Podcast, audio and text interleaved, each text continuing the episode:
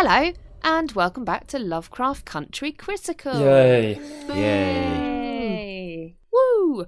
Um, I am joined by some currently disembodied and unnamed voices. Uh, Gaz, down under. Hello.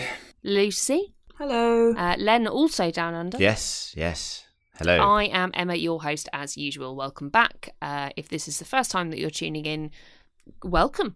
Welcome to the show. There are, Welcome, there are yes. four other episodes that you could have listened to first, but if this is how you like to work, crack on. Today we're going to be talking about episode five of Lovecraft Country. Why are you slagging them is- off? Why are you slagging them off I'm not you even slagging started? them off. Uh, you know, if you want to do things differently, that's totally fine. But go back and listen to them. yeah. Do you? One star, not welcoming to new listeners. Um, well, we are going to talk about episode five today, which is titled Strange Case. As always, we will talk about our overall thoughts of the episode, give it a blueberry score, uh, then deep dive into the plot. d- Take a deep dive even into the plot uh, before we head over to Cthulhu Corner and listener feedback. Uh, so let's just let's just get straight into it. Um, Gaz, I'm going to come to you first. What did you think of this episode? What is your blueberry score, and how does that blueberry scale work? Okay, so blueberry scale, first of all, I'll kick off with that. Um, it is a simple yet complex beast. It's zero to five blueberries. How we rate all of our uh, all of our medium media. Sorry, medium. Medium. Medium. we don't watch. We don't watch medium. That's a that's a, s- a series coming soon. I'm sure. Oh my god! Imagine if we did that. Um, Hey, look, I mean, TV's slow at the moment. Who knows? yeah, It is, yeah. yeah. Um, we'll do that and charmed and Yay. Supernatural. Wizards of Waverly supernatural, Place. complete the trio. Uh, anyway, zero to five, uh, five being wonderful and zero being shit, and you can't Atrocious. have half a blueberry. That is critical. Hence the name fan critical. Um, it's not really where we get the name. Um, this series so far for me uh, has been uneven in its blueberry reception. Um, it got five blueberries for episode one, followed by three, followed by five. I wasn't here last week, but I'll tell you that I gave it a three. So, will I follow the pattern? Will the pattern be followed? Just you know, building building a bit Dun, of tension. dun. Yeah, the listeners have a have a chalkboard and they've got all of our scores with little asterisks and they're correlating the yeah Absolutely. Yeah, this is Bit of what red string. envisioning. Yeah, Yeah, so I'm sure that they're awaiting at chalkboard with bated breath. yeah. Get ready. Well, I can tell you the pattern has been broken. Oh shit! Oh, For So better or for worse. It's, This could be a well, four, it can't innit? be better because it's not because it would have been five Lucy, blueberries. You weren't You know listening the to the scale. explanation. Why? Listen to the explanation of the scale, please. Gee, Every episode. Do the explanation again, Gaz. Do it again. No, don't. Okay. Um. So it, it, yeah, it it looks like it was in line. It looked like it was in line for another five bloobs, but um, sadly not. oh yeah. Um, I thought the episode was pretty uneven, um, uh, n- sort of narratively speaking, and um, which was uh, in complete contrast to last week, which I thought was actually quite well held together in terms of narrative through lines. Um, but whereas like last week was sort of a uh, a bizarre episode of the Goonies, um, uh, this was a horrific episode of Saw at times. Um, like the grotesque horror was, oh my word, Awesome. Yeah, it was hard to watch at times, though, wasn't it? Um, No. well, Brilliant. Yeah, it was. yeah. Yes, I think it was. I'm with you guys. Yeah. because we're not all psychopaths here. Um, and new hairstyle and facial hair suggests that you might be, Len. Yeah. Um, it's fair. Yeah, Lockdown. I did comment on that. Yeah. yeah. God, I, it's Moustache and mad. headband. I've got. I've lost it. He's I've lost it in lockdown. Absolutely lost it. Um, not enough hair to wear a headband. Let me Gaz, just what say. is no. your blueberry score? It's three Yeah, blueberries, Jesus. Lucy. Um, We're it's going uh, off track there. we did. I think Thanks, um, Luce. you know the the sort of Jekyll and Hyde part of the story is you know a strange case. Um, Did you say Geckle Oh. and Hyde? no, Gecko, no, I didn't. gecko and my. Gecko, Gecko and Live. Geckle and Hyde. Gecko and I, uh, part of the story was uh, the best bit, probably the tightest packed, and um, but yeah, other bits like Montrose's story. We need to we need to resolve the death of Yahima before I care about Montrose. I think. Um, yeah, so three blueberries. Thanks, Gaz. Um, I'm going to go next, actually, just for Rude. funsies. Treat yourself. Not really. I'm the host, so do what you like. Um, I, I'm I'm with Gaz here. I felt that this episode was really mixed. Like some parts of it, I really enjoyed, and felt distinctly uncomfortable with. Um, mostly Ruby's storyline here. Uh, and some of it was surprising to me because, uh, you know, spoiler warning for Cthulhu Corner, um, doesn't quite match up with the book, but was but interesting, very interesting, and I kind of liked the gory, grossy stuff. Um, but other parts of it just really fell flat for me, like seriously flat. And like Montrose's storyline, there was so much stuff in there that I wanted to unpack, and it just felt like it was a bit part that didn't matter. And I, I think that was doing him a disservice because he's a really interesting character.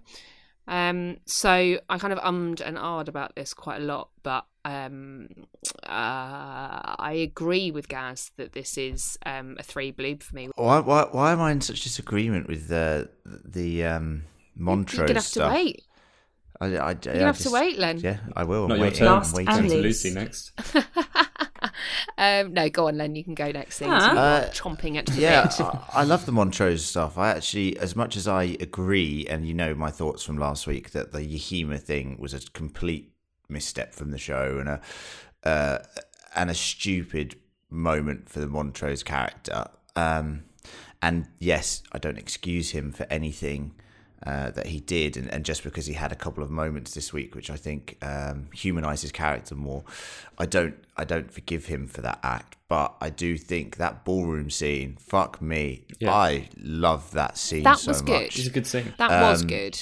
That that for me was the show at its best. I don't know what it was about it. It's just that that was a good marrying of music, cinematography, character development, um, and it was beautiful. And I absolutely loved that scene. Um, and I think it humanized Montrose in a way uh, that makes him more understandable. And his storyline this week, I think, does shed some light on why he does the things that he did and, and is continuing to do.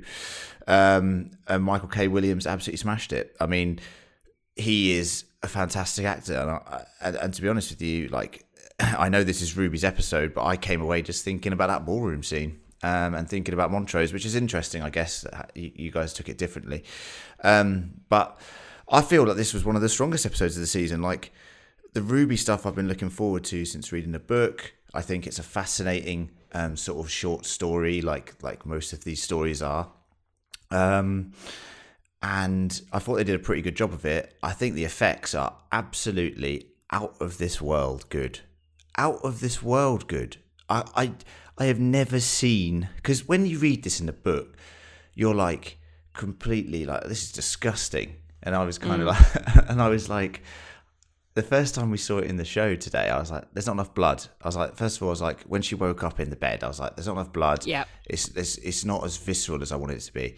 And then they completely proved me wrong because throughout the episode, I was going to say, by the time we got to the end of it, that was the oh opposite. my word, it is much so. blood. Look, look. Obviously, the true nature of this show is is, is horror in the you know the, the the sense about race and the sense about the actual horror tropes, right? And we've discussed that, but I think the the horror here on show of that that metamorphosis is incredible. Like I've never seen anything like it um, done as well as this. Um, there's a couple of instances I'll talk about in Cthulhu Corner, but nothing as as, as good as this. Um, So does that mean you're going to give it a five blue blend? no, no, it's not five. It's four No, no, blueberry. Sorry, it's a four blueberry because I, I, I still, th- I still think it's one of the stronger episodes. Like four is a very good score, obviously, but I, I think there's better in the season. Sundown being my favorite episode so far. I think the premiere. Okay. Um, but there's a lot to discuss with Ruby and what the storyline means in terms of like struggling to pretend to be something that society deems you to be, and then like shedding that persona. And there's also Montrose emerging from his sort of cocoon or chrysalis in this episode, which is I think very important to talk about. Uh, just the larger theme there, which I love. But four bloobs for me, and I think I think it was a very good, very tight, um, very interesting episode. Well, we can we can discuss and agree or disagree as we go through the plot. But Disagree first, mostly. last but not least, Lucy, what did you think of episode five? Um, I'm going to echo kind of all of you because I think you've all made good points. And I will say that watching this, especially Ruby's storyline, I think it was the best I have found the show. I thought it was such an interesting storyline. Um, and the way it worked, it wasn't perfect. There were aspects of of um, what happens that I found quite either fell flat or didn't work quite well. Like, and what you said about Montrose, Gaz, about it's hard to care about him after what he did to Yahima. Like, I completely agree with that. But I agree with you, Len, that the way that scene was shot was beautiful. Um, and yeah, and transformative again. But yeah, I think I actually really enjoyed watching this this episode, probably more than any of the others, because it kind of stuck with Ruby and that story. And I think it kind of showed me that I'm really not interested in Tick. I really don't think I'm that interested in what he's doing with these these pages and it's just not that interesting to me. Whereas this was like quite a linear narrative of one thing that it focused on, and I thought I was I felt really quite engaged with it, and it was absolutely disgusting and disturbing. I'm also going to give it four blueberries. I think it's probably the best, my probably my favorite episode. The two L's on the same wavelength. Hmm. Elves, Thank L you very much, Lucy. L power. well, yeah. an interesting mix actually um, between us. Uh, so it'll be interesting to see what we think about individual parts of it as we talk through the plot. Um, but before we do that, I'm just going to swing over to Len uh, for a little advert break.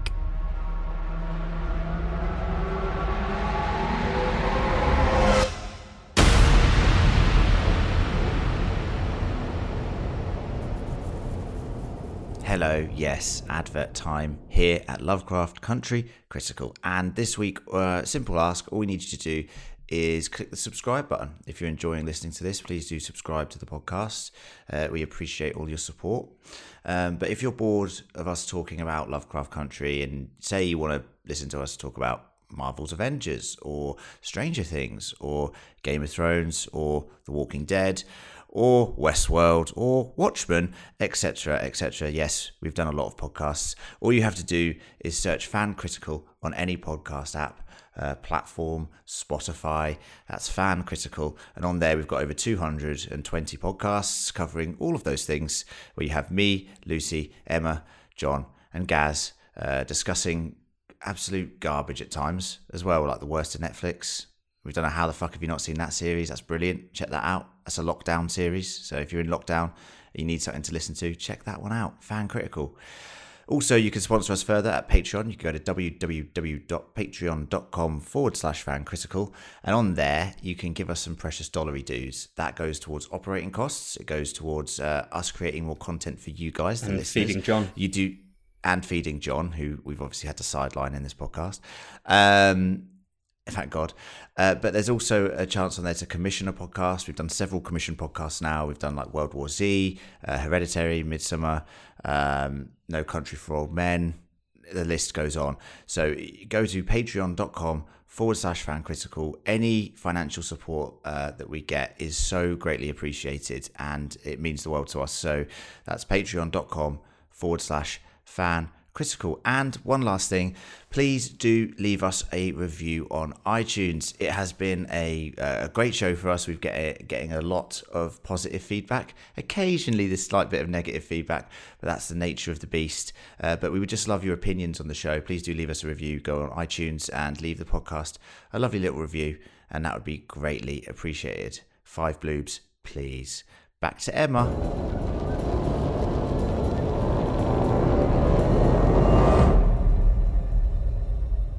Okay, so this episode opens up with uh, a woman, a white woman, lying in bed, naked Mm-hmm. And draped in satin sheets. Uh, yes, she's looking familiar. She starts Mm. looking at her hands in confusion, and then she seems to be seriously panicking. So then she jumps up and she rushes to the mirror, and you can just hear her saying, "Wake up, Ruby! Wake up, Ruby!" to her reflection before we hit the title scene, um, which is really interesting because obviously you've got Lovecraft Country, uh, and then you've got Ruby's face, which is different, which is really interesting. Um, so Ruby, in inverted commas, who we've probably all now assumed is is this lady, heads out into the street looking absolutely fucking bonkers, right? Mm-hmm. Crazy, mad. Um, so the police arrive. She automatically jumps back, put her hands up, and they start accusing a young black man next to her, basically of molesting her because she's a white woman in a black neighborhood, uh, which is kind of very reminiscent of our conversation last week about Emmett Till. Um, and I imagine many, many others untold of the same ilk. Um, but regardless, she then takes a ride in the back of the car with the cops. Uh, and they're explaining that they're taking her back to her husband, uh, who turns out to be William, waiting for her. And as he carries her back inside, we see her skin start to bulge, and um, she looks like she's having some kind of quite serious attack from her body inside out. Uh, Gaz, what did you think was happening here? Um, is it boring if I say I thought she was turning back into Ruby? Because that is what I thought was happening. Yeah, No. make something else Um, up. no, that's fine. It, Oh, make something I up. thought she was turning into a dragon. Um, Oh, what? Game of Thrones! that would be cool. Um, it was pretty horrific. Like the cracking sound that accompanied this was putting me on hmm. edge. To be honest, It made me feel like which was what was the Stephen King adaptation where they where one of them talked about their sister dying from meningitis. Oh, Pet Sematary. like- Pet Sematary. Yeah, it reminded me of that when you saw her all like distended Mm. and Ooh. Yeah. horrible. And I Mm-hmm. mean, awful. And I'm very sorry for bringing up such a traumatic thing, but that was what immediately came into my head, and I was like, "This Mm. is wrong. I don't like it. yeah. I don't like it."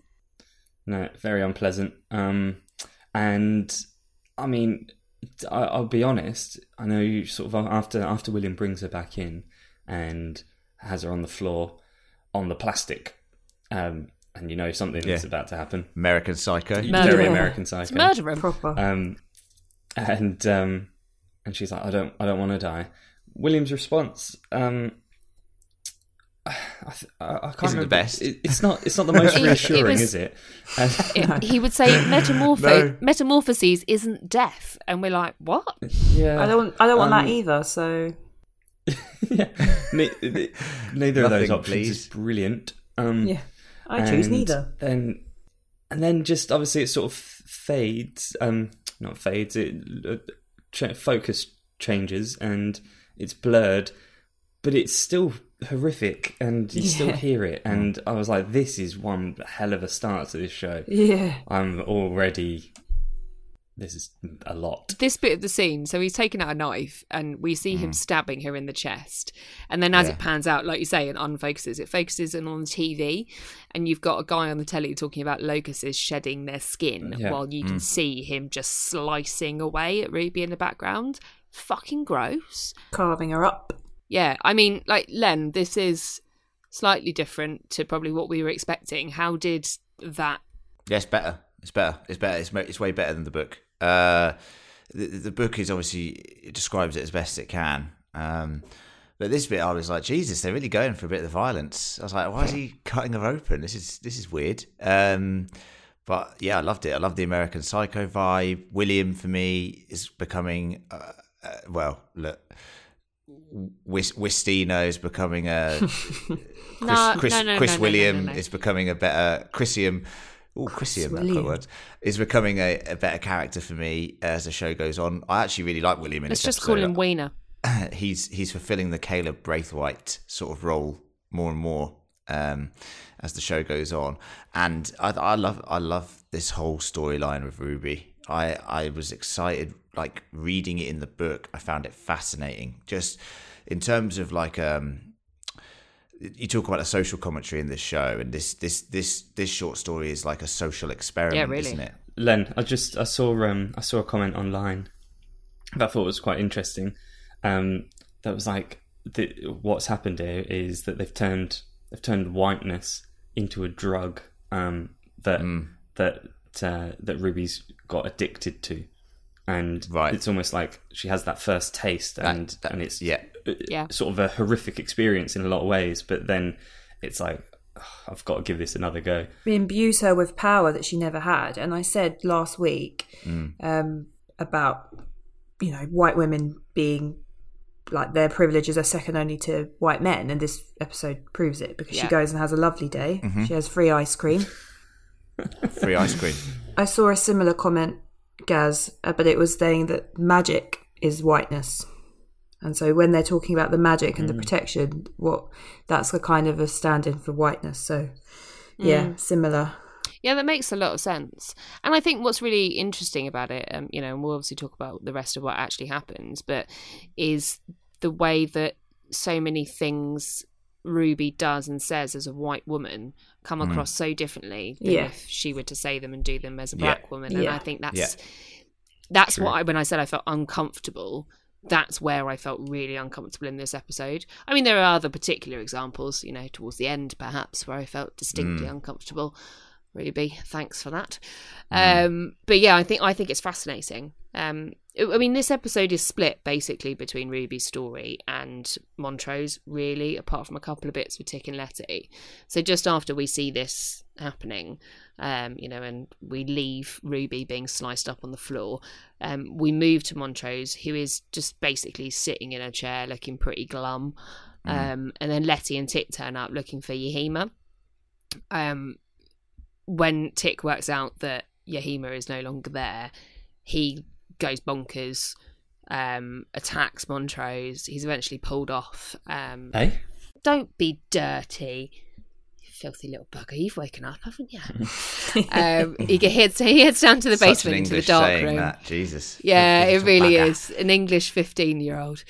Um, he so he heads for the basement, he heads to the dark room, and he is he he's lost it at this point. He's lost all control of himself, um, and he's asking Letty if she took pictures of the pages that they rescued.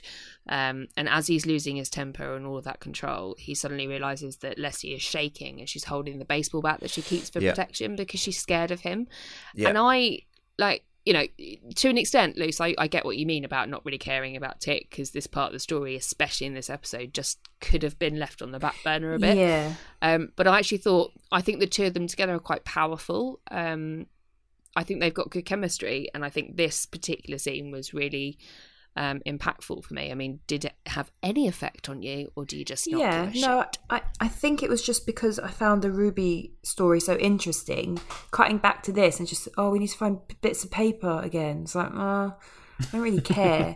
but um, I agree that their chemistry is really good. I think the quest for the paper. Um, Letty is an amazing character, and I think she's like been the standout of the season. And I haven't really felt like that way about Tick from the start, but I think it's just this episode. I was like, uh, I don't really care. But when he spoke about the impact his father's behaviour had on him growing up and how he swore he never would be like that until he went to the war, and it was like he was given permission to act out all of his rage. And yeah, seeing how it affects Letty, and she doesn't know at that point. She she quite naively thinks that um, let Yahima go. Like, where would she have gone? She's not an animal that's just been let out the back door. Wandering the streets. Yeah, very naive there. Um, but it kind of annoyed me a bit as well that it was like, no, he killed her. Anyway, back to these bits of paper. Like, it, why why introduce this amazing character if you're just going to go bleep? I think this relates to last week's title of the episode. I, I actually don't mind the Atticus um, stuff this week, but mainly because it involves Montrose. But like because last week it was called a history of violence, right? Yeah. The episode was called a history of violence, and that is what we're seeing play out before our eyes. Like um, Montrose, Yeah, it's a good and we'll get on to, we'll get onto more of him later on. But we know he had an abusive father. We know that he is not comfortable living in his own skin Yeah. and we're sort of understanding why he's doing the things that he does to tick. And we talked about it last week about how sometimes um, parents, uh, especially in African American households at the time, were being hard on their kids to prepare them for the world that they were going to go into. We talked about this last week. And that is what um, Montrose was doing to Tick. And what's happened is throughout their relationship growing up, uh, Tick is has always had these scuffles with Montrose, whether it's about literature, whether it's about interviews that he was going to give about him being in the war, which we've heard about earlier in the season. Yep. Um, it, it's all been brewing to a head, and this is this is the first time that we know of that Tick has absolutely destroyed his father, lost control and destroyed his father. So it's been building up to that point. It's a history of violence in the family, a history of violence between these two characters. um, and the cycle is repeating itself. It seems, you know, and we don't want to see Tick go down this same path, and I don't think he will. I think obviously he's got a lot of um, scars from the war, uh, and Yeah. I'm sure we'll see more of that next week. But um, it, it's just interesting to me this theme of a history of violence. Any household of violence, there is a propensity to repeat that behaviour. Yeah, But does anyone Through think? no fault of one's own. Does anyone think that um, the pages themselves are kind of acting a bit like the One Ring in Lord of the Rings? In that Letty says Yeah. Yeah, that that these are the tool of yeah. the devil. So, is this coming out of Mon- of um, Tick because of his father, or are they all being corrupted by the power? Was Montrose corrupted by the power to kill Yahima? Is Tick corrupted by the power to uh, beat the shit out of his dad? Like it's it's a corrupting influence for I- sure. I think. T- Tick's argument is that the war was the corrupting influence on him, wasn't it? Um, I feel, I Hmm. Gave feel him like next week permission we'll, to be like that. I, Well, I I think, think- it's interesting if they did go down that route. If they did go down a route of this, the, the Book of Names being uh, like the One Ring, Lucy. Unfortunately, I don't think they are going to do that. But I Because think you know, you're like, think that's, not happening. I, Have well, read the. That don't no, happen. look- it's not the One Ring. look the book. Yeah, but the, they're not really following the book like hundred. I think it's like anything. It's you know. it's forbidden knowledge um, Hmm. makes man, as in the race of mankind, not just man, men, um, make decisions one way or the other. You know, whatever that knowledge or that kind of power that they're gathering can make you make good or bad decisions. And I think you know he says later on it's it's how how what you decide to do with it. You know, it's not inherently bad in itself. It's what we decide to do with it morally. Um, uh, well, while we're with Tick and Letty, actually, let's just skip on to their next scene because I think there's a nice run after that with Ruby. Um, so they're back together. He's licking his wounds, not almost literally. Actually, he's cleaning them.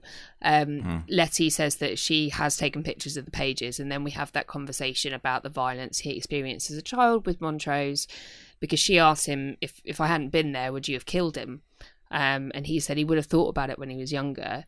And we get this like this admission from Letty that that side of him really scares her. And I wonder if she's ever experienced any fear of violence like that before because it feels like she hasn't. Yeah, in the book, we know more about her father being a um, massive gambler who, um, But a very good professional gambler.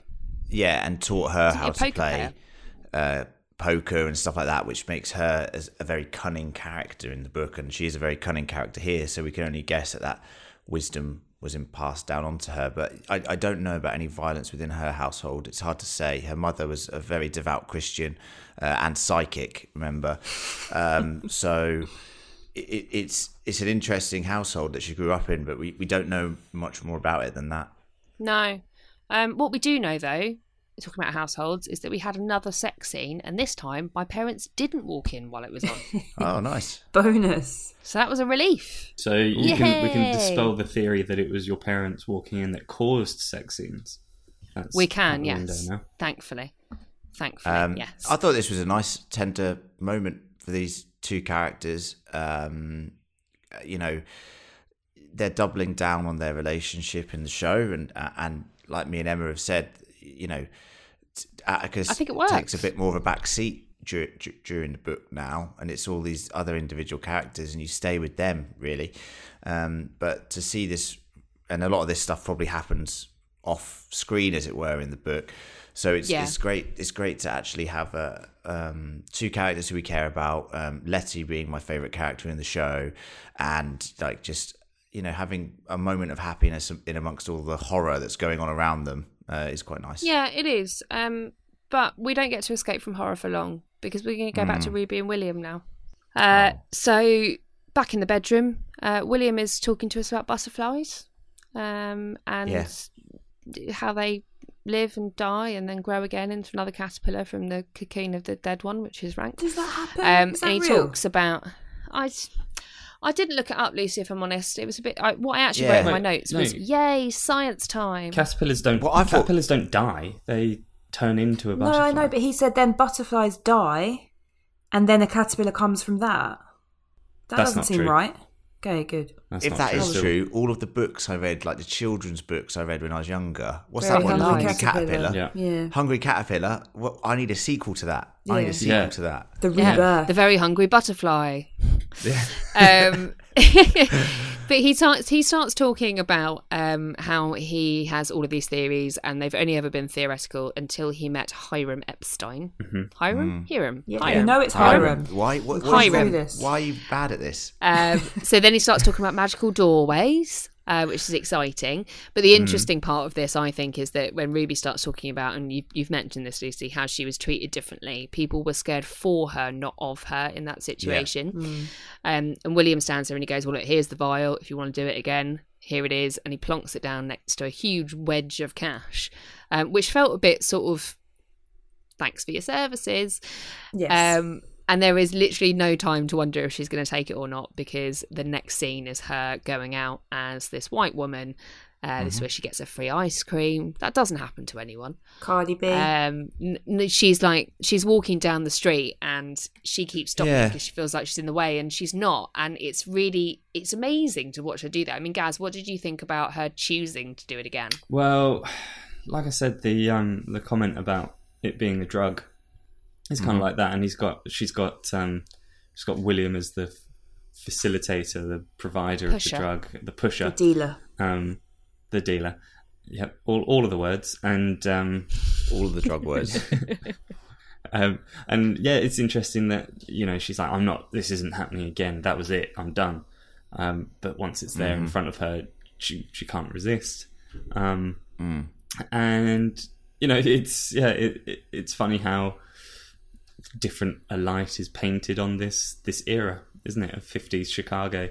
Um, Completely. and and you know this this this version obviously from her perspective um or from from from our perspective watching this version of chicago in the 50s is is so idyllic and wonderful and uh, it it just paints over uh, everything that we we know is is below the surface um yeah, all, all, all the other bad stuff that we've been seeing is just, you know, forgotten in this just removed one minute montage sight. Yep. of her wandering around the streets. And it's yeah. a- it's an it's her incredible anyway. contrast. it's a it's a dreamlike um scene as well Yeah. you know it, it it and that's what it feels like it, it doesn't um yeah, a lot of her a lot of her scenes sort of play out like a dream they're a bit surreal and um They've almost got that kind of rose tinted tinge to them, haven't Yeah. they? Where they, it doesn't quite until later on, um, where it doesn't quite feel real. But I think that's because it's hard to see that being reality when we've been so immersed in what it's like for the other side, so to speak.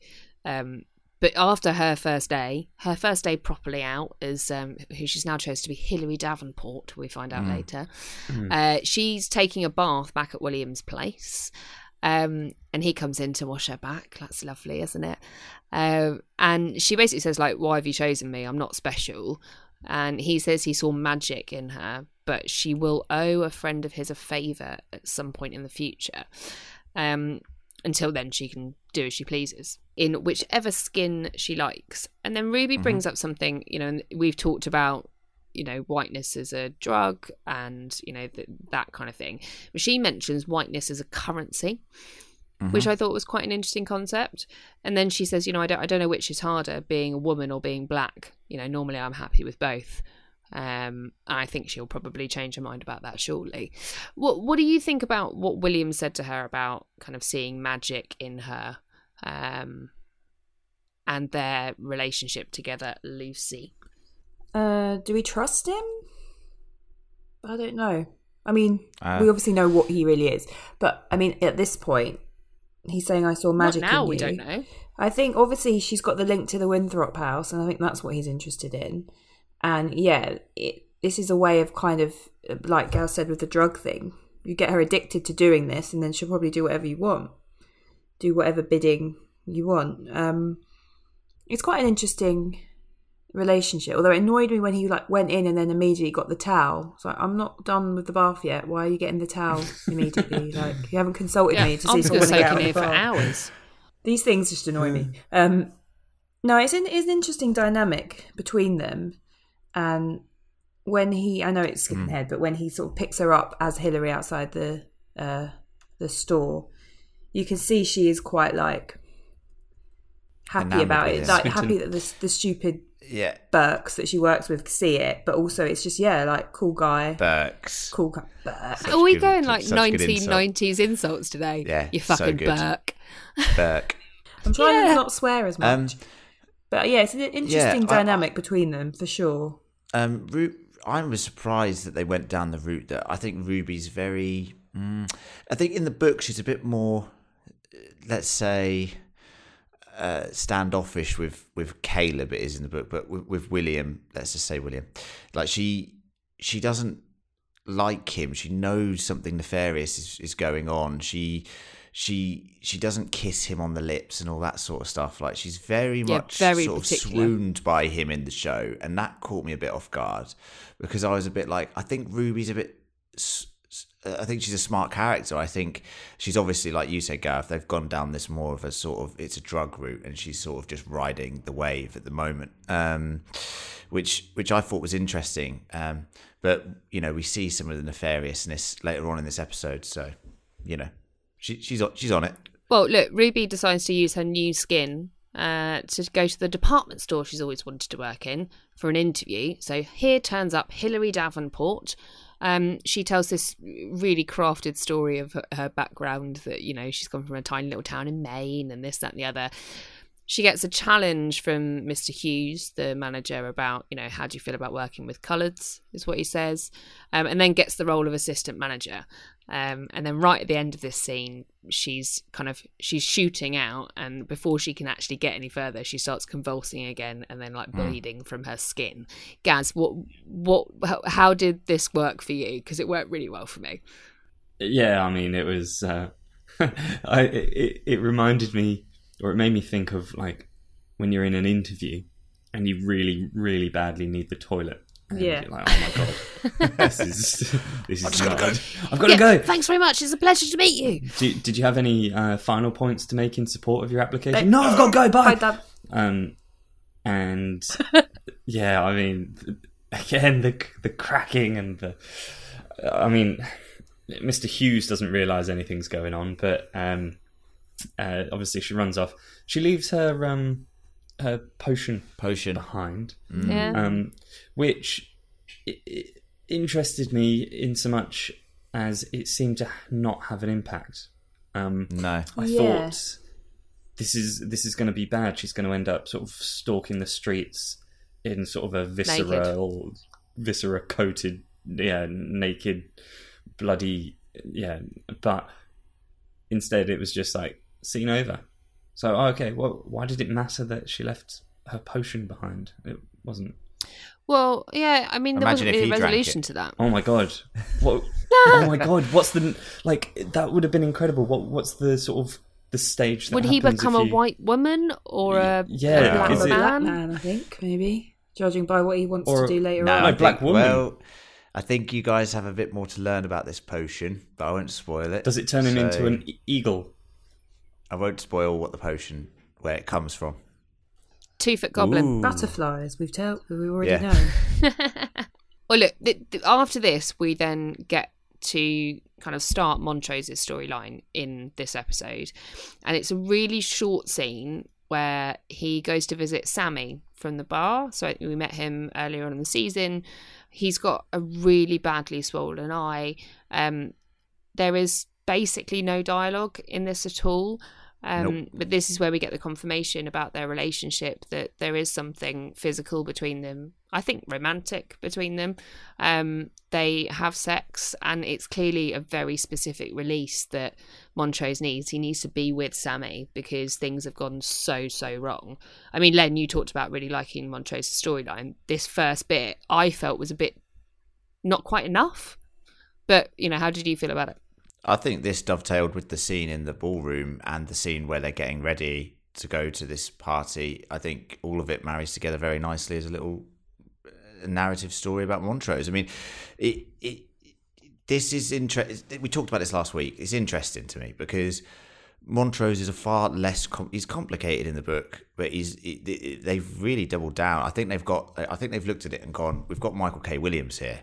Um, let's Let's let's, give this something amazing character more range. Let's give him you know torment. Let's give him con- conflicting, um, conflicting issues that he has to deal with because, like like we said, his whole life growing up, he had an abusive father, uh, and that's obviously because of um, because he's because he's gay because he's a homosexual man, um, and and that's that's that to me that makes his character much more interesting and makes his decisions far more understandable in a way, but also, as I said, not forgivable for killing Yahima. Don't take that as me forgiving him because I do not forgive him for that.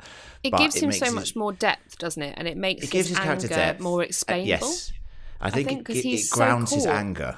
That's the thing. It Yeah. grounds his anger Yeah, but- because he he can't be who he wants to be, and that goes back to this theme in this episode of of metamorphosis, change, acceptance. Um, That's all fine. Trying- That's all fine, but yeah, none of it justifies something.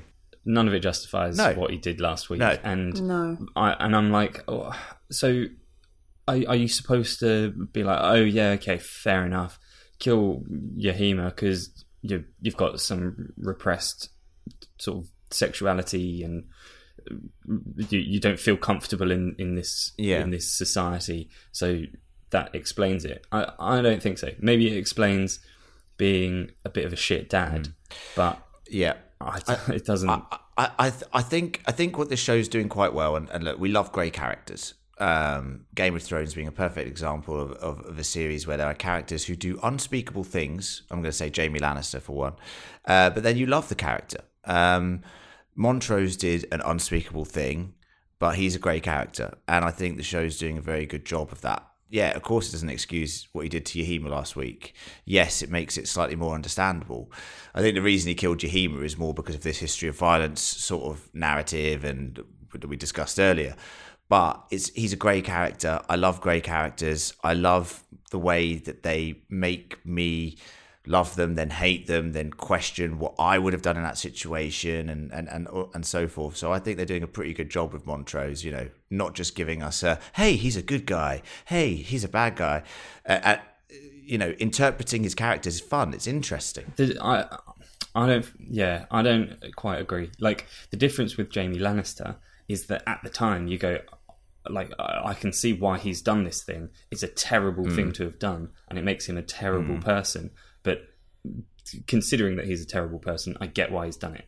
With Yahima, I'm just left going. I, d- I don't understand. That's really frustrating. Like I don't I don't get this. Mm. And We don't have an explanation for it. I think is the thing, isn't it? and and there's no there's no like right now right now they're trying to redeem him without explaining why it happened Yeah, I think You know what I that's mean? the problem because that uh, the ballroom scene is beautiful, but to frame it as some kind of cathartic release for Montrose and to ask us to care about that Yeah. when he's murdered Yahima and we've not really had much sort of development on that is the difference. But if, if that we if in Game of Thrones he um you know Jaime Lannister pushed Bran out of the window and then the next minute you're seeing him and they're trying to make him like into a good guy or like oh but look at him he's having a happy time Yeah. now. How jarring would that Look at be? him it picking wouldn't flowers Yeah. it wouldn't Yeah. work it's No, I completely get that. different Well, sh- well, should we talk about should we talk about the ballroom scene now, Em? Yeah, I was going to say, let's just finish Montrose's story because I think that actually we've got into a good conversation about it. So the next, the other two scenes that we have um, is when all the guys are getting dressed up um, in their beautiful drag, um, and then we head to the club where Sammy is performing, looking stunning. Um, Montrose very kind of forlorn. And then the whole thing changes, and it is a really beautiful scene. I mean, it's so Like- exciting that there's all the drag queen the drag race women well men Shangela and Monét X Change Yeah. I was watching it, I was like oh, Shangela I knew Yeah. I recognised some yeah and faces. Shangela is Yeah, in um, yeah. A Star Is Born as well so I was extremely Yeah. excited so that was very fun Yeah, that's for me. true. I think it was just that moment where they dance together and then they kiss, yeah and it, Montrose has gone from seeming seeming so lost and broken, and I think yeah, like unengaged really, to all of a sudden kind of letting go, and hmm. I think being a part of something when he feels so apart from everything. I mean. Gaz, you and I both gave the episode a three. Like Len, I know really loved this scene. What did you think about it? well i i i really liked this scene as well but i liked this scene just as a standalone bit of um, bit of TV. It reminded me of the sort of thing that like a channel would include in an advert about their channel. Do you know what I mean? Like the the dramas, like Yeah. wonderful dramas, and like there's that scene of him sort of standing with his arms out and the the camera sort of panning up from him. Um, The Shawshank shot. The Shawshank the shot. Shawshank shot, but it, it like it was it was beautifully shot. It was the music was beautiful, but I would have loved watching it if I had just been jumped dumped into that scene without having seen anything that happened before. It and it's it's not. Yeah, I I don't I don't I don't think I liked it because I was like, oh, redemption for Montrose, or yes, some explanation of who Montrose is. I, I loved it for the visuals and the music and um, the acting, and and that's the thing. Like, there's no there's no there's no uh, audible dialogue, but um, just his face is enough, and you don't need to. I, so I think I loved it, despite uh, the the the narrative meaning not very much to me. Lonely World, I'll put it in here by uh, Moses Sumney, is an absolutely beautiful song.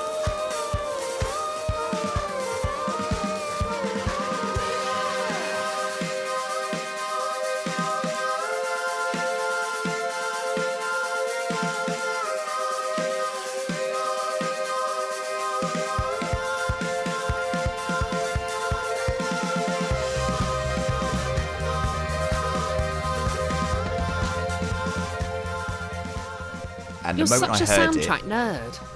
I think this show, and we've had a bit of conversation about this, we all have different opinions. And online, there are so many different opinions about how this show is using modern day music uh, juxtaposed with the imagery.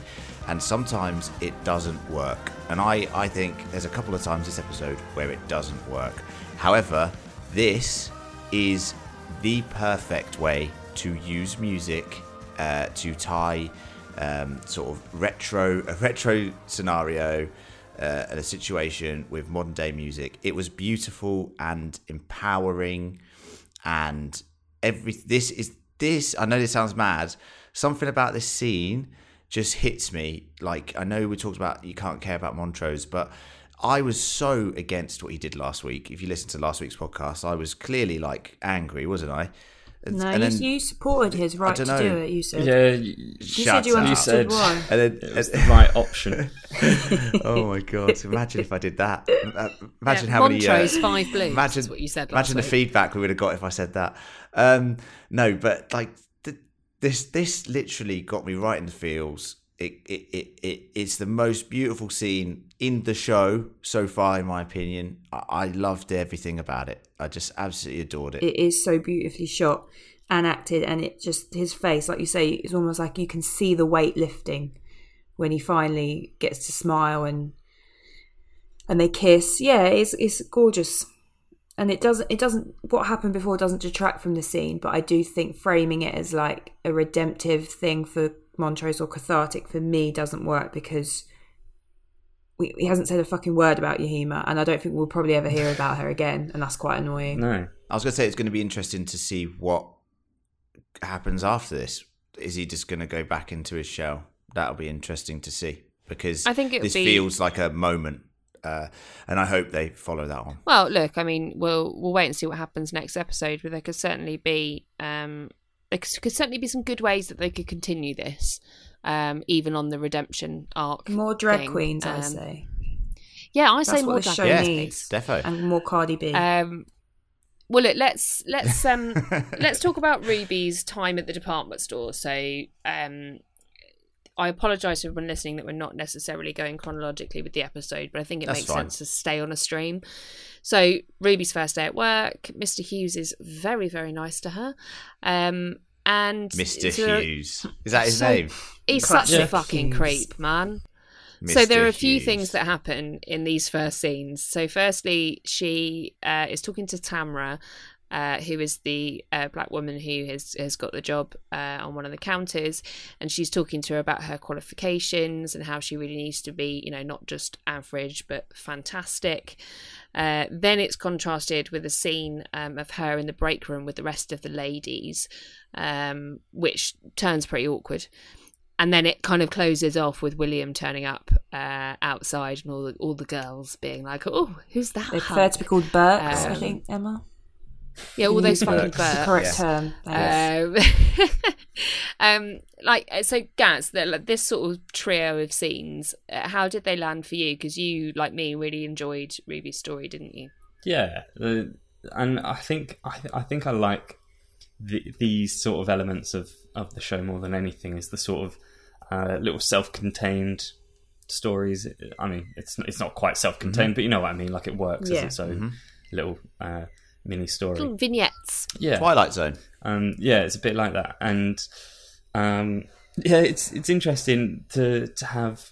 I think it's I think it's really hard for an actor to play like a character that is pretending to be somebody that they're not. If you know what I mean, um, it's like the the double character thing, and uh, there were times where I don't I don't know I found the acting a little jarring throughout this. Um, but then I, I was thinking to myself, maybe it's supposed to be like this, and I'm sure it is. So, for example, the way that she's talking to Tamara, I'm, I was getting Oh really my kind of mixed messages, and it was it was unco- it was such an uncomfortable conversation. Um, but I think that was intentional. Um, Yeah, yeah, I think so. where yeah like initially i was like oh i don't get it isn't isn't she trying to be pleasant like why has everything got such an edge to it but i think that is the entire point is that Well, this is what I said at the beginning about like some things may come out of a person's mouth that sound perfectly normal. So if Ruby had said that as Ruby, it would have been really supportive and positive. But because she says it um, as Hillary, she sounds like an absolute twat. a burke Mm. total burke A Burke, total Burke. Sorry, Gaz, carry on. yeah and um uh and i guess it's it's it's fascinating how she has that approach with tamara where um i think she's almost like the the the conversation she has about the fact that she has to be better uh, than everybody else is um is fascinating. And and and like we're saying if that had come from ruby that would have been a a motivational speech coming from uh, hillary it's extremely condescending. Yeah. um, and and it, that that's a fascinating dynamic to see at play. Yeah, I totally agree. I mean, Lucy, what about the the dynamic in the break room with all of the other department store girls? Uh, you know, trying on clothes and having this conversation about going to the other side of the city, the south side, and you know that. Burks. Yeah, that what I, what I found Yeah, quite Burks. interesting about this, and it was a bit unexpected, was that when they're you know saying their things, um, Ruby doesn't get defensive straight away. She's not like in there defending black people. She kind of tries to still ingratiate herself a little bit, and like, well, as long as they're qualified, and she doesn't actually say anything outright that would you know blow her co- not blow her cover because then no one's going to guess what's actually happened, but even just to blow her cover that, that. she's not like a horrible a minute. racist like they are. um, and it was interesting as well, yeah, when she started dancing, and I think it ties in later that when Ruby's speaking to Christina and she's saying like, white women want to be us, we want to be them. And it's, you know, they all, like, oh, well, take us to the south side because it's fun, because it's cool. They want to like fit in with that and kind of, they would probably love to take a trip to that side of life like Ruby's doing, but Ruby's going the opposite way. So yeah, I found it really interesting and just you know the way her like body would tense up at certain things, and yeah, I thought it didn't go the way I thought it was going to, but that made it better for me. Yeah, I think it's really interesting, isn't it? And I, I actually, everything that happens has a point in this episode. It has a something behind it, and, and some of it is just here feel awkward because um, actually, you know, this is a really uncomfortable thing to hear come out of that person's mouth, or you know, whether it's just making you think a bit more about what it is that you know people want, what they don't have, so to speak. Um, I mean, look, so William turns up and um, he has turned up to call in his favour, which is for uh, Ruby to attend a party which uh, she'll meet Christina to give her instructions. Then he gifts her a box that you assume is going to be a ball gown, and it's a maid's uniform. I don't know why I said it like that. Yeah, Um, this is good. um, Maid's but so uniform. it's a maid's uniform. Uh, this meeting, uh, or this event, uh, actually turns out to be a meeting of the lodge. So we've got the police captain, Lancaster, um, and a bunch more sons of Adam. And Christina basically asks her to hide something in the captain's office, um, which Ruby is against until she hears the story that William is allegedly the rightful heir to this lodge. Lancaster killed The him heir. and dumped him in the river, and still thinks he's dead. Len. This was a surprise to me, as I'm sure it was to you Yeah. too. Yeah, so the interesting, uh, uh, I'll talk about book differences a little bit now and stuff like that because um, in the book, she goes to the party as Hillary and she pretends to be a member of a lodge or like a leading member of a lodge from like Nantucket, I think it is, or something. I'm pretty And, sure it's um, Nantucket, yeah. Yeah, it's really weird. And then she talks to loads of different lodge members, and you sort of what it does is it gives you more of an impression of the sort of politics that goes on within the Order of the Ancient Dawn, um, which I think we need to get a bit more of because at the moment it just seems a bit like they're sort of not really focusing on that, which is quite an interesting part of the book. Um, yeah, but the, the sort of situation's the same. Yes, Captain Lancaster, he is a dick in the book, he's a dick in the show. Um, they're doing some really weird thing with his character in the show. I'm, I'm not really sure. Did you guys pick up on when he took his top off? What, Yeah. what Yeah. was going on there? So not Um, only not only in that scene have we got some guy in the closet bleeding and all cut up and like strung up to the ceiling. Also, Captain Lancaster has some kind of weird skin graft all over his torso. Like, what the fuck is happening here? Anyone? Well, this might explain the experimentation on we talked about Yeah. in episode three, the experimentation thing. on African Americans and how he he was partnered with Hiram Epstein, the the crazy, um, horrible scientist who was doing those awful experiments, and it seems that he's continuing his work. Um, or the work was for him because maybe he had some sort of injury, and I, I don't know. I'm interested to see where that storyline goes because it's it's something that I've I've not read. It's not in the book, so I'm really interested to see uh, how that evolves. But yeah, this this stuff's good. Um, I, I I do like the way that it feels weird to me. They've given Ruby the power to be this Hillary character, but they actually need her for who she actually is, uh, and that's an interesting. Which is quite powerful, isn't it?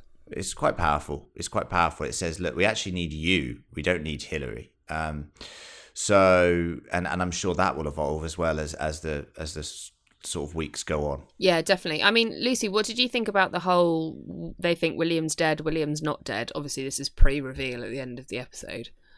Yeah, what what I thought was, oh, he's the heir to the lodge. Like, how can he be the heir to the lodge? Because I thought he was just like a manservant to the Braithwhites. Yeah, And Yeah, confusing, wasn't it? yeah, that was my first Yep. inkling that like, what? Um, and yeah, you never see them together, and they look pretty similar as people. But what I wonder, knowing what I know now, did William ever exist, or is he really dead, or has she just inhabited Mm, his well, body? this is it, Lucy. All good This questions, it, Lucy. All good questions that will be revealed. I, I'm I don't really want an answer. I'm just positing them for the audience. There are questions. Yeah. Questions that will be answered, but not in this episode. I think is the uh, answer to that. I was going to say about the Christina and William thing. Like last week, I was so close to say because it's it's not book canon necessarily, but I was so close to saying, I th- I think they're the same person. That's convenient that you didn't actually. and then say I didn't it. say it. Oh, I I promise you, didn't. I yeah, promise you, I I, didn't that say after it. episode one. Yeah. Yeah, They I was weren't- gonna they say weren't it, in but I just but didn't I thought say it. Yeah. yeah, yeah. Well, look, let's um let's go downtown for some drinking, shall we? So, uh, the the department store Burks have asked to be taken to the south side, uh, so they head to the bar, the only bar that we ever seem to go to. Um, it's busy, it's lively, there's dancing and drinking, and the Burks from the department store. I found this whole thing really uncomfortable and tense to experience, which I think was the point. Um, and I think I think it was really interesting. So Ruby slash Hillary seems to be struggling with this, and she heads outside with the serum, um, and then actually decides to let herself change to the point where she is pulling at her own skin sh- Yeah. like shedding it like a Mm. weird old snake. What happens to the skin? Um, Does it just stay there and people Well, bump she- into Yeah, skin and like she just left yeah. a pile elevator? of bits of flesh. Horrible. Yeah. Um, but I think it, it- that was fantastic. There's another part of this scene that's important to note as well, which is that when she's transformed back into Ruby, you know, she's covered in blood and guts and gore, and through the panel, she sees Mr. Hughes trying to assault Tamra, which is just fucking shit. Yeah. I mean, Hu- Gaz, you've got Hughes, you've yeah. got two things here. You've got shedding like a snake and attempted sexual assault. Take your pick. Um, neither seems Or like both, a brilliant option. Um, Hmm. the uh, us- uh, the uh, the sort of shots of of Ruby Ruby's face as she's watching it, like just sort of dimly lit and through a hole in the wall or whatever. Uh, that is proper like eighties body shock horror, Yeah. isn't it? Yeah. It's like Yeah. um, horrendous. Um, I, I don't know. Like, I think, um, I'm not sure what what my thoughts are on the purpose of Mister Hughes. Really, like, did did did did it? Did we need this from him? Um, I think it's only really to justify what happens at the very end. But I think it kind Um, of shows that. Sorry, just to cut in there, Gaz, but she No, no, was I hired. Need Tamara was help with hired. this one. um, Tamara was hired without any qualifications, and it just shows that she was probably hired because of how she looks. Because Mr. Hughes is interested in um, black women, so that's maybe some kind of vindication for Ruby that you know it's that Yeah, okay, that that expands that a little. maybe. That bit. was But it, I understand what you yeah, mean. she it's is- not that necessary, but um, yeah, the, when she's like, "Oh yeah, you know, I never even graduated high school," and she's quite like perturbed by that, and I think maybe this just shows that yeah, he is not really pioneering if you're just being chosen because they want to sexually assault you. Unfortunately, Uh, yeah, I think I, th- I think this whole stuff in the alleyway is like really good. Like Gaz mentioned, the eighties sort of like peeping through the whole you know horror thing there. I think that's bang on. I think um, I think the transformation scene in, this alleyway because we get like more glimpses of it as it goes through the episode. And I know we we, we haven't really talked about we have talked about the gore, but I just want to talk about it some more because I want to talk about the effects and how great they are. Um, the bits where she's like pulling off her face here, Yeah. it's just Amazing.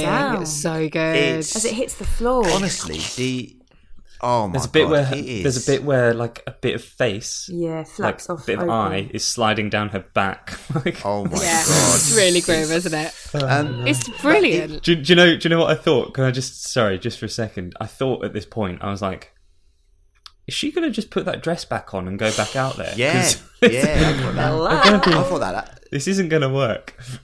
yeah um but it is it's it's amazing practical effects it's incredible just sort of like as a storytelling device i think it's so good. Like we talked about it earlier about this chrysalis sort of thing.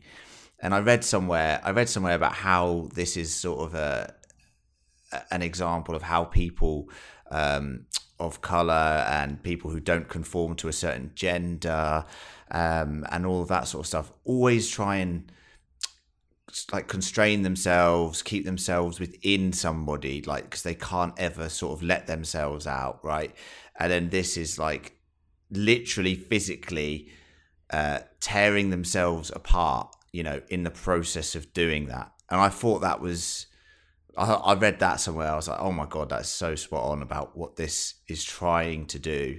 Um, and I think it does a fantastic job of it in this episode. I mean, the stuff with Ruby and this transformation is horrific in so many ways, not just physically, but also in just what she's going through every time she does it. So I, I, I loved it. Um, and Mr. Hughes is a dick.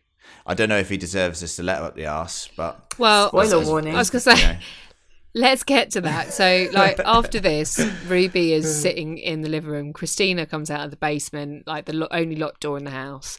And Christina tries the same conversation with Ruby that she tried with Leti, but Ruby isn't really having any of it. Um, and then we flip to this next scene, which is the Mr. Hughes scene. So she goes as Hillary to quit her job, ostensibly. But actually, what she does is she half seduces Mr. Hughes and then sodomizes him with a stiletto. Um, very turns him very over and viciously. basically yeah, basically says, "I wanted you to see, I wanted you to see it was me, a black woman, that did this to you. You fuck."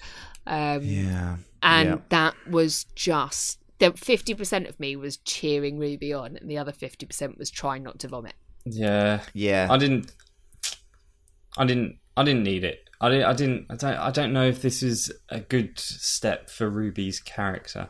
Um, no, I don't think so. I, I thought it was a bit out of character, and Mm. uh, it then got me thinking maybe this is this is all about that that corrupting influence again that, The One uh, Ring. that Leti was talking about earlier. Yeah, The One Ring. and, and that Lucy was talking about earlier. The one page. The one page. The missing page. The Um, How shit is that? missing Like everyone fighting over one Uh, page. I, do- do- I think the show's done it again, where they've sort of like had a very good episode, like in their grasp, and then they do something at the end of the episode where I'm like, why? Why have you done that? Like, like the Hema thing last week. I, I obviously am a bit more like an outrage about that because I think for a show that's trying to give such a good social commentary message to then do what they did last week, I think was like, what the fuck are you doing? Like that just that just goes against everything you're trying to do with the show.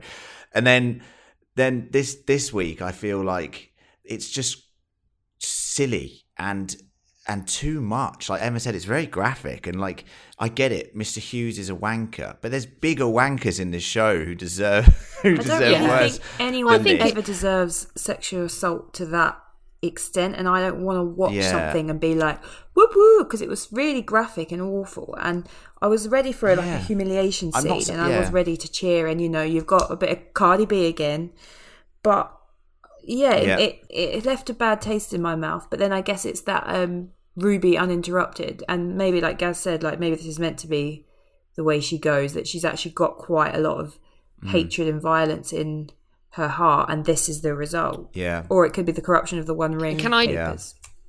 Just clarify that when I said I was cheering her on, it was before the stiletto. Well, you're going to have to do Okay, a lot cool. of clarifying. So when the stiletto yes. happened, you were like, "Oh, I'm not sure about that." then I was getting really uncomfortable. Well, Look, there's there's two more things that happen in this episode.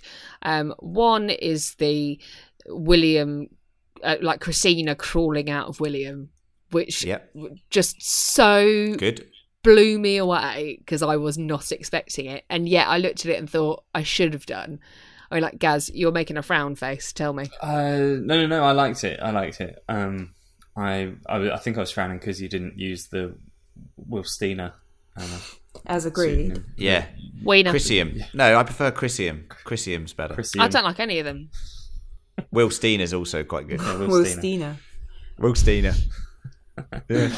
Will Steiner. Um, Um, I, it's good, isn't it? I, I think uh, there's there's been there had had been a lot of chat online about whether they were the same person. Yeah. Um, Probably me. I- Probably me spreading those rumours. Yeah. Just Len everywhere. Leonardo. Ronaldo seven. I think that Will Steiner's the same person. Um, can you stop posting that everywhere, please, mate? Ronaldo Hashtag six. Um, No, if it's me, it'll be Chrisium. You know that. So Yeah, Come I, I, I think earlier in this episode I started thinking that, um, but but yeah, I didn't. I it wasn't like a long running thing where I was like, oh, I can't wait for that to be revealed. Um, but yeah, kind of cool. And like Lucy said, there are a few mysteries still, uh, a few questions that arise because of it. Like, is Will actually a person? Um, is he is he alive? Is he? Um, What's going on? It- Yeah, What's what is going It's on? interesting. Yeah. I think it gives the character of Christine because I hate the character of Christina. Really, I, I've said that several times. I don't know why they'd made the change. I obviously know why they sort of made the change to sort of say that like women in this world are also, you know, don't they don't have the same rights because she she should be the heir to the Braithwhite estate and all this sort of stuff. Um, but it's interesting to me that she's having to use the potion to transform into William to get uh, ahead in the world of Adam, and I think that's that's interesting to me. So so it gives her character a bit more context, and I think I think it's a good um, step for her character, and it made her character far more interesting for me anyway. Well, it'll be interesting to see what happens as we move on through the last sort of four episodes, five episodes of the season. I mean, the the last thing we see, and I've I've skipped over this a little bit, so Tick's doing a lot of deciphering um, of the language of Adam. Decoding, yeah. Yeah, Enigma blah blah code. blah. Um, and he seems to have made a breakthrough at the end, and he rushes to the telephone and makes a call to a woman who I believe is Christina. Correct me if I'm wrong. And basically says, "How think- did I you think know?" you're wrong. I it's think you're the wrong. Korean girl wrong. now. It's the Korean girl. It's the Jian, Korean girl. Jia. Jia. Yeah, Gia, Gia. How on earth did that happen? Um, uh, okay, right. Can someone explain this to me then? Because I did not get this ending. Um, so he makes the phone call, and then you see the word "die" on paper. Yeah.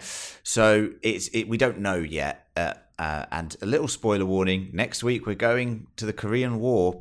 Um, Cool. So a whole episode at the Korean War, basically. So get ready for that. Um, and we're going to find out more about this character next week because we don't know now. Like Well, I'll stop asking questions about it. Then. yeah, but yes, it's it, it relates to the phone call that he gave in episode one in Sundown, where he called this mysterious number, um, and they chatted for a brief second. I can't remember what was said, and then um, he's done the same. Yeah, the same call here, um, and we obviously had that scene in the sort of imagination violent fight scene in the Braithwhite estate um, in Ardham. So there's pieces to put together of the puzzle here, and next week it looks like the puzzle will be coming together, and we'll understand a bit more. Well, look, talking about puzzles, um, I reckon it's time for Cthulhu Corner, Len. If you'd like to Mm. take And us lots through of feedback. our listener feedback, etc.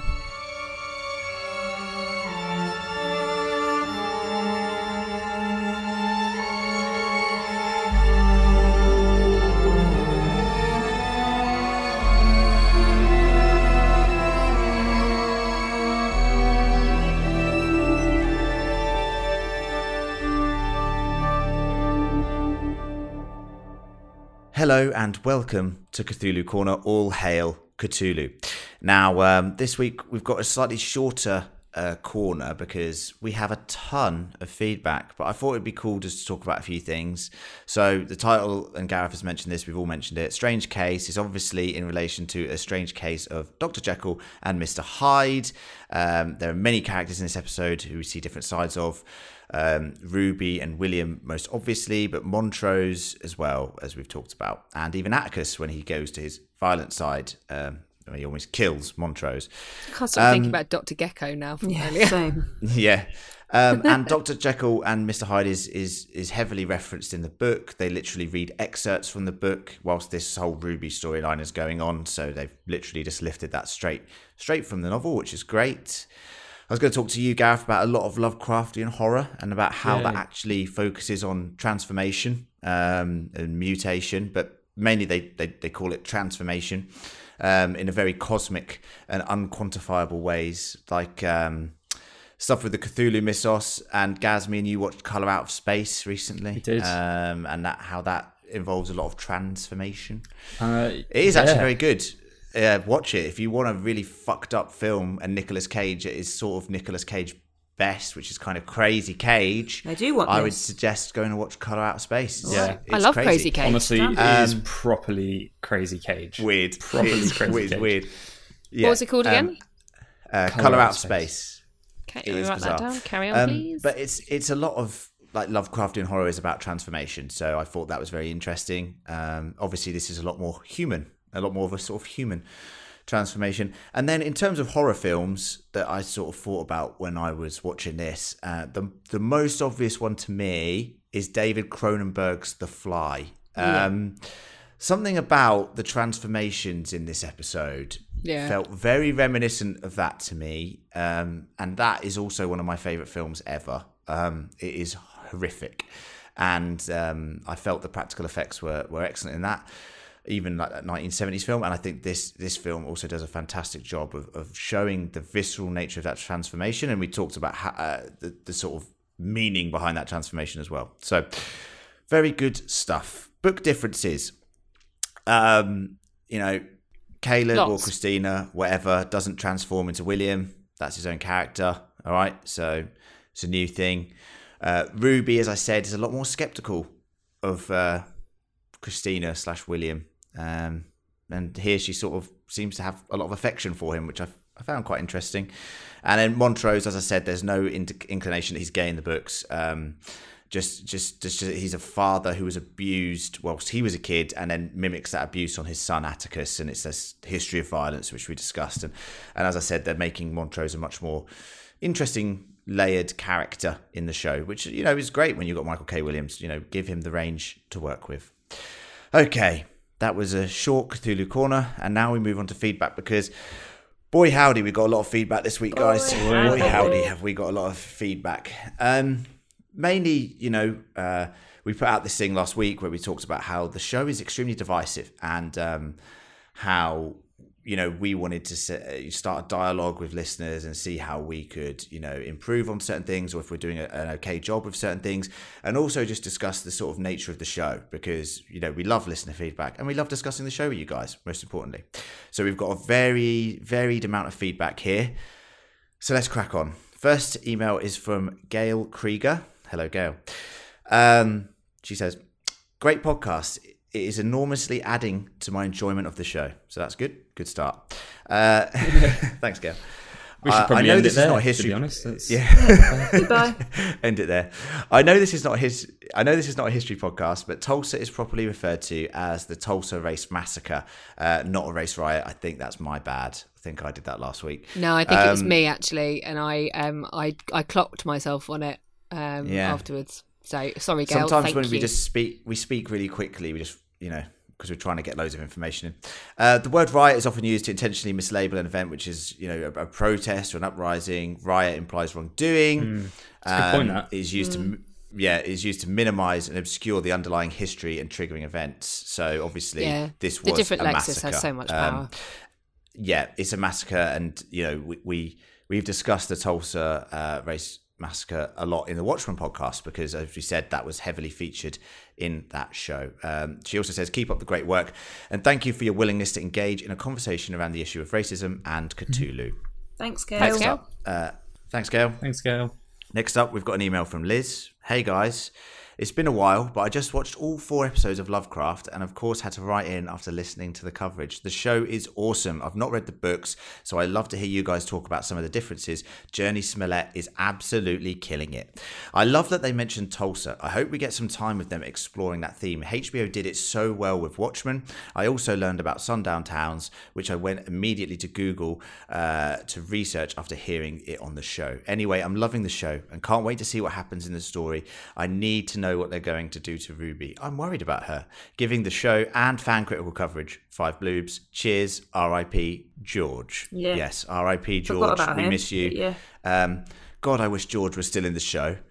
I wish he was still in the show. He's still in the book. So if, if you miss George, go pick up the book, okay, and read it. In fact, I, I ask everyone to read the book because I think the book um, also does a fantastic job.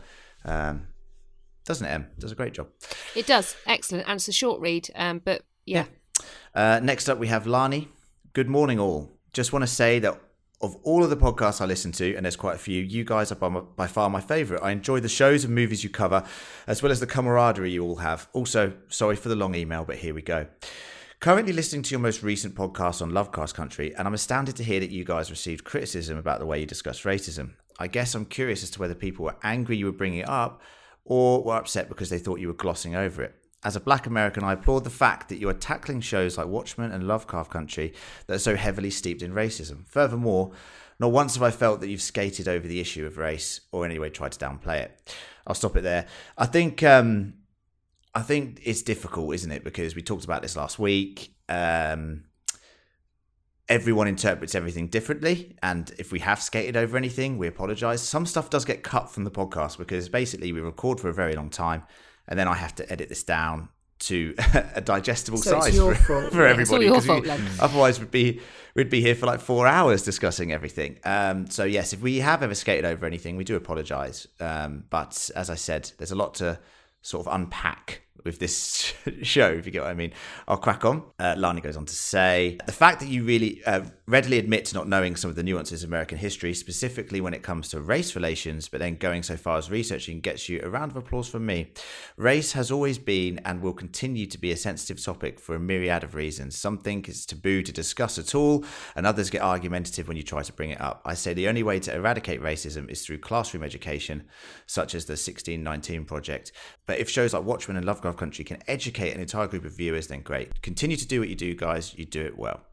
Thanks, so, Lani. That's Thank a really you, I think that is also true. email. We mentioned, yeah, thank you, Lani. We do appreciate that. I think it's also fair to say, right, guys, that um, it, like we said last week, it's a divisive show. It's a divisive subject matter. Like just because it, you know we don't think it's divisive, you know, we just want to discuss it. Um, but some people have very strong opinions on this subject matter, and I think that it comes through in the subreddit. I think it comes through in the Facebook fan groups. I think it comes through in in podcasts about the show. I think it's just it's just one of those shows which causes uh, a good, healthy conversation. So Absolutely. yeah. Uh, next one from FM, who had some opinions on uh, last week's episode and some questions. Um, maybe I nodded off, but I completely did not understand how they ended up back at Leti's house after their big adventure. Do you remember this? Uh, I didn't either. Don't worry. I, I Uh, was I'm- completely lost. I'm the host. I mean, I I know that Leti has an elevator, but I did not co- connect the museum elevator to the one at her house. I didn't even realise they were back until Dee asked her mum about it. Uh, there were a few other things as well. Uh, so the le- the elevator, yeah, like we we talked about that. I, I think don't have an briefly last explanation for it. Like, It's like it's that idea of like It's just magic. other dimensions, and and we get we get a mention of doorways in this episode, right? Like even William says, yeah, we can create doorways, and I, I didn't think there were actual just- doorways. I thought it was just a metaphor. No, I think it's physical doorways. Um, um, and then also says uh, Montrose better had a good reason for killing Yahima. Why the heck? Um, doesn't. I can't wait to hear what you all think. Don't think we've got a reason for that yet. no. No. Pending. Okay, this one from um, next email up is from John Foster Bay. Um, I want to say how much I enjoy your discussion and banter about Lovecraft Country. My comments are going to be a bit of a stream of consciousness, so please excuse me. However, as a 71 year old black man who grew up during the period portrayed in the show, I find your forays into race to be a bit shallow and influenced, I would even say suffering, too much from the current ahistorical definitions of systematic racism and critical race theory. So this is an interesting this is an interesting email because um, obviously John lived through the time. So I mean, you know, it's it's fascinating for us to hear from people who are living through the time portrayed in the show, right? I Also mean, fascinating invaluable. we have an older audience, which Oh, is great. 100%. Like, that's awesome. It is awesome. Uh, so he goes on. For example, the idea that white supremacy is a unique aberration is historically false. All over the world, all throughout history, the technologically and militarily superior cultures have dominated their less advanced neighbors, long being before the Europeans arrived in America. Uh, the Inca and the Aztecs dominated and conquered less advanced tribes and ethnic groups. Uh, and in all these situations, the rule was anything but benevolent. Um, as a black man, the key thing I take away from about America is the extraordinary amount of racial, social change and progress over our history.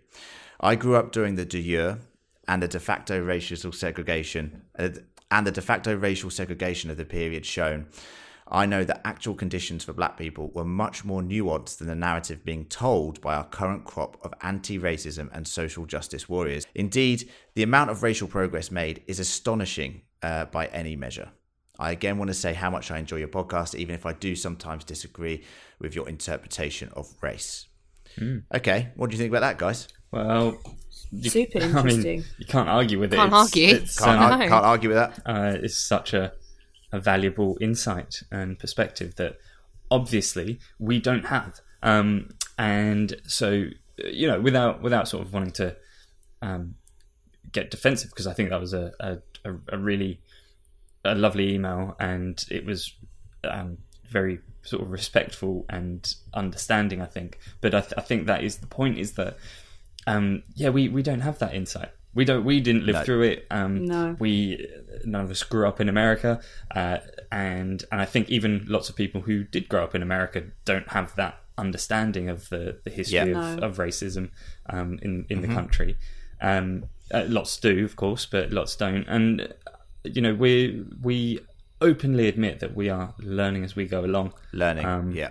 and it's emails like that that help us to to, to learn. Yeah, 100%. and- and understand. Absolutely, yeah.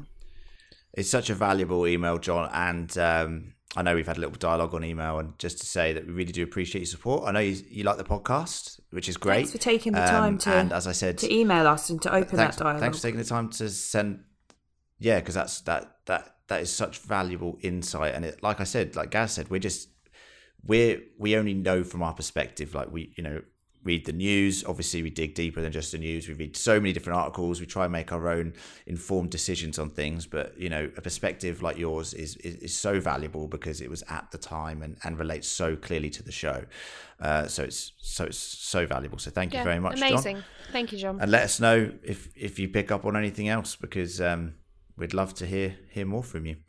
Um, next up, an email from George Jones. Um, Thanks for writing in, George. Hello there. After hearing the last podcast, I just wanted to shoot a little support your way. I'm a brown guy who grew up in the Bronx, so while I'm steeped in a lot of the topics and issues that are touched on in the show, I do appreciate hearing each of your perspectives on things, missing things here and there, or requiring more context to completely express it on a podcast is completely understandable. I wouldn't hold that against anyone who seems to be honestly coming to the topics with respect and an open mind. I'm sure some people have valid complaints. I respect uh, those who may disagree with me. I just wanted to let you know that you're doing a good job balancing the content of the show um, that seems to shift tone from super duper serious to straight up wonky. Maybe that kind of shifting is more palatable in a television format for some than a podcast. Yeah, it, it is difficult to cover this show, isn't it? When it's um, it's a, it's kind of all over the place at times. Uh, makes it it does make it a challenge. I have to say this is probably the most challenging show we've ever covered. Oh, definitely. Yeah, 100%. Um, I I think it's Although it's season two of Westworld just in Westworld terms of did nearly break my brain. So That was the challenge, yeah. at least Let's- this is think- enjoyable I- to watch. I think we've all, Well, you missed the you missed the last season. Well, of yeah. Westworld, you missed season three of us. Yeah. I, I think We I think did, We, yeah. We've all got our own personal shows that we've covered where it's been very difficult. Um, and I think I think this show is difficult for a good reason. I think it's difficult because it's make it's challenge it's is challenging us yeah. on a weekly, a daily basis. To be honest with you, it's challenging, Yeah, challenging me on a daily basis. Anyway, um, right. Next up, we have an email from Cecily. Hi guys, I'm a fan of your show. I enjoy listening to all of your diverse opinions about Lovecraft. However, after listening to your most recent podcast, I've noticed something that has been consistently brought up by all parties and should be discussed further. Uh, it's the expectation of horror and what it should look like. Correct me if I'm wrong, but I believe your idea of horror may be one dimensional and possibly limited to your own personal experiences. By definition, horror is an intense feeling of fear, shock, or disgust. Being a 34 year old black woman raised in Southern California, most of the imagery displayed in the show, specifically in regards to racism in America, has frightened me. To see them projected on my television screen in present day is unsettling, or maybe it's because in the summer of 20 uh, in the summer of 2000, when I was 11 years old, my family was accosted by a white sheriff while passing through a small sundown town en route to Savannah, GA. Uh, I'll never forget those evil, piercing blue eyes and threatening words he spoke to my father, while his son, no older than myself at the time, sat in the front seat of the police car. I'll never forget the fear his horrible English and strong southern accent evoked in my father, a man who is six foot three, barely educated, and had been fearless up until that moment.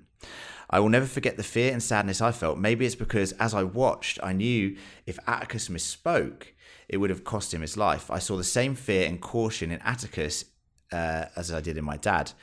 While I'm also a fan of blood, gore, and monsters, please note that they do not have to be present in order to evoke fear, and I hope my insight helps you guys. Yeah, Thank absolutely. you very much for that email, Cecily. That is you know, once again um, valuable because it's it's it's personal. It's it's an account of something that you've experienced that has been echoed in the show. Um, and of course, uh, if if we haven't said it, and if you don't think we've said it, um, you know, the, the tagline of the book is "The Real Monsters of America." That is the the tagline. I don't think we've mentioned that book. actually, Len. That's really worth mentioning. I think I think we did. I think we did mention it in the preview podcast to the season because we did discuss the book in more detail. Um, and I guess for me and Emma, I think what might happen is um, we sort of we, we don't gloss over it, but we've read the book, we watched the show, we know that tagline, we know that the real and you know the real monsters of the show is racism, and it's this conversation about race. Maybe we haven't articulated that well enough during the show because we are trying to once again balance this interesting blend of of, of, of horror and real horror. You know what I mean? And also criticize, you know, being critical of the show, the way it's telling those stories. Is it doing it in the most effective manner? Um, it's it's a, a difficult balancing act, right? So um, I think that email was very very. Uh, Can I just say with, with that email? Um, see, this is probably an example of um, how how our listeners can can help us. The thought of there being a sundown town, like in the Yeah. year two thousand. Um, Yeah, horrific. I mean that's That's that's it, it was in quotation marks because it's obviously an area that used to be a sundown town or had a sundown town. But the fact vibe that that to it. But- even that but- fear even exists is horrifying. yeah, Yeah. So obviously, it's not like a it's not like a legal thing, but um, it's not sort of officially designated a sundown town. But in, in all practical ways, it, it is. That's um, yeah, that's pretty. It's pretty incredible. Um, it's, it's yeah, shocking, shocking to hear. shocking stuff. But as I said, these emails are fantastic because I'm sure lots of people listening to this, listeners are listening to this, and learning stuff as we are as well. Because we do know some things, but obviously the, the the valuable insight we get from some some people who have been through experiences that relate to the show is fantastic. That is stuff that we want to hear because it only enhances our viewing. You know what I mean? Yeah. And it probably enhances a lot of our listeners' viewing as well. Uh, next up, we have an email from Kim. Uh, she says, Hey, I love your podcast and listening to your honest, careful, and caring insights into Lovecraft Country and the other shows that you all reflect on. Thank you, Kim. Uh, I hope you're already aware, but just in case, the official HBO podcast includes a writer from the show. She and the co host discuss uh, the deep and complicated racial aspects of the story and very intentional process the creator challenged the writers to go through. Um, she commends this resource if, if we want to check it out. Obviously, we do listen to it. Um, now, what I will say about official podcasts, and I love them because they're as a, in, invaluable once again information from what the writers were thinking when they created the show. I find very rarely they actually criticize their own show. Obviously, they're never going to analyze their own show and go, "Well, did we tell that the correct way?" Very rarely do they do that. Um, and what we do here at Fan Critical is, as I said, we balance everything. We are not just looking at the social commentary, we are also looking at this as a piece of art, a piece of television. Is it delivering that message in the correct manner? Could they have done something better? Was this character sidelined, like Yahima, for example?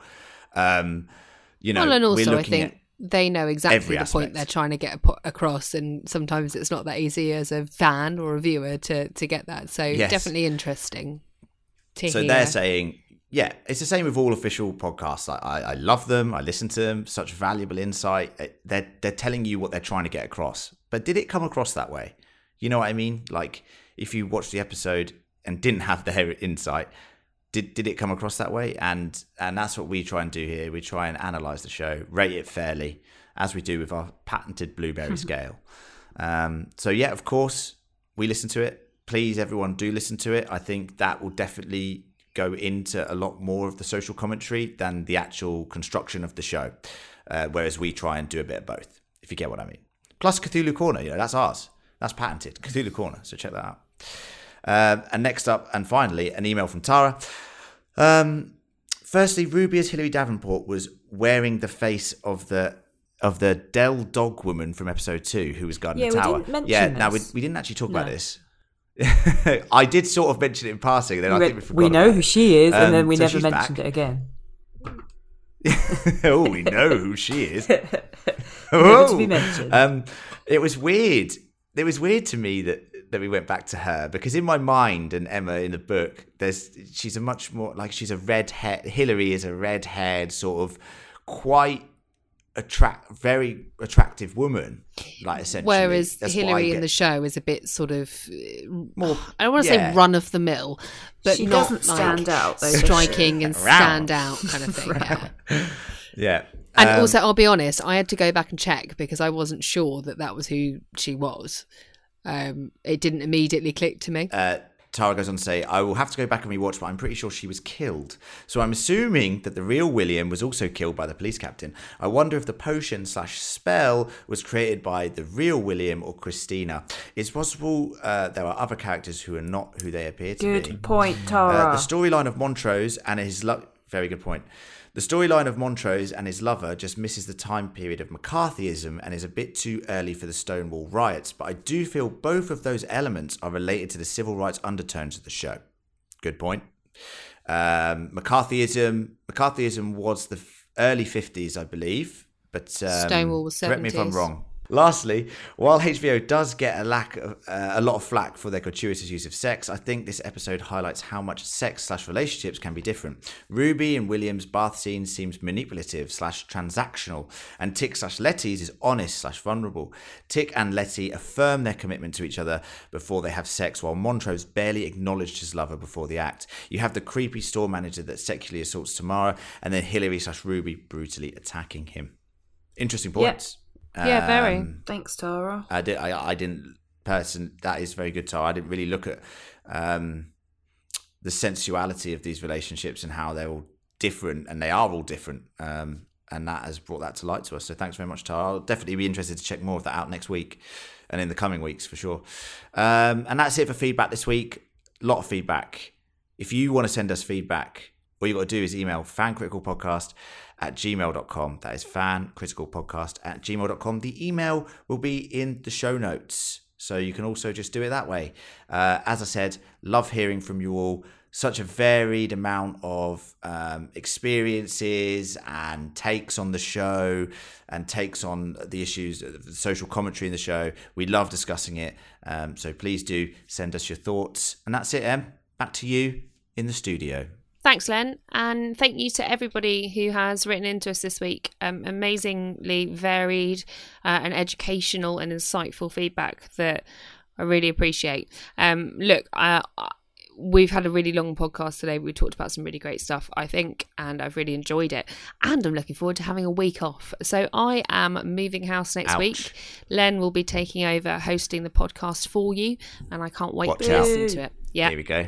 Watch Chaos out. descends. Watch out, guys. Um, but that no, is Emma, what's happening is you're taking a little potion and metamorphosizing into me. no, I don't yeah? want to. I don't want to. And then the next week I'll just rip, rip, rip, rip me off, and you'll be there again. Well, um, I don't want to rip anyone off um, Okay. physically or, or metaphorically. Um, but thank you, everybody, for joining me today. Uh, I will see you in two weeks, and the rest of this lot will see you next week. Thanks, everyone. Bye. Bye. Bye.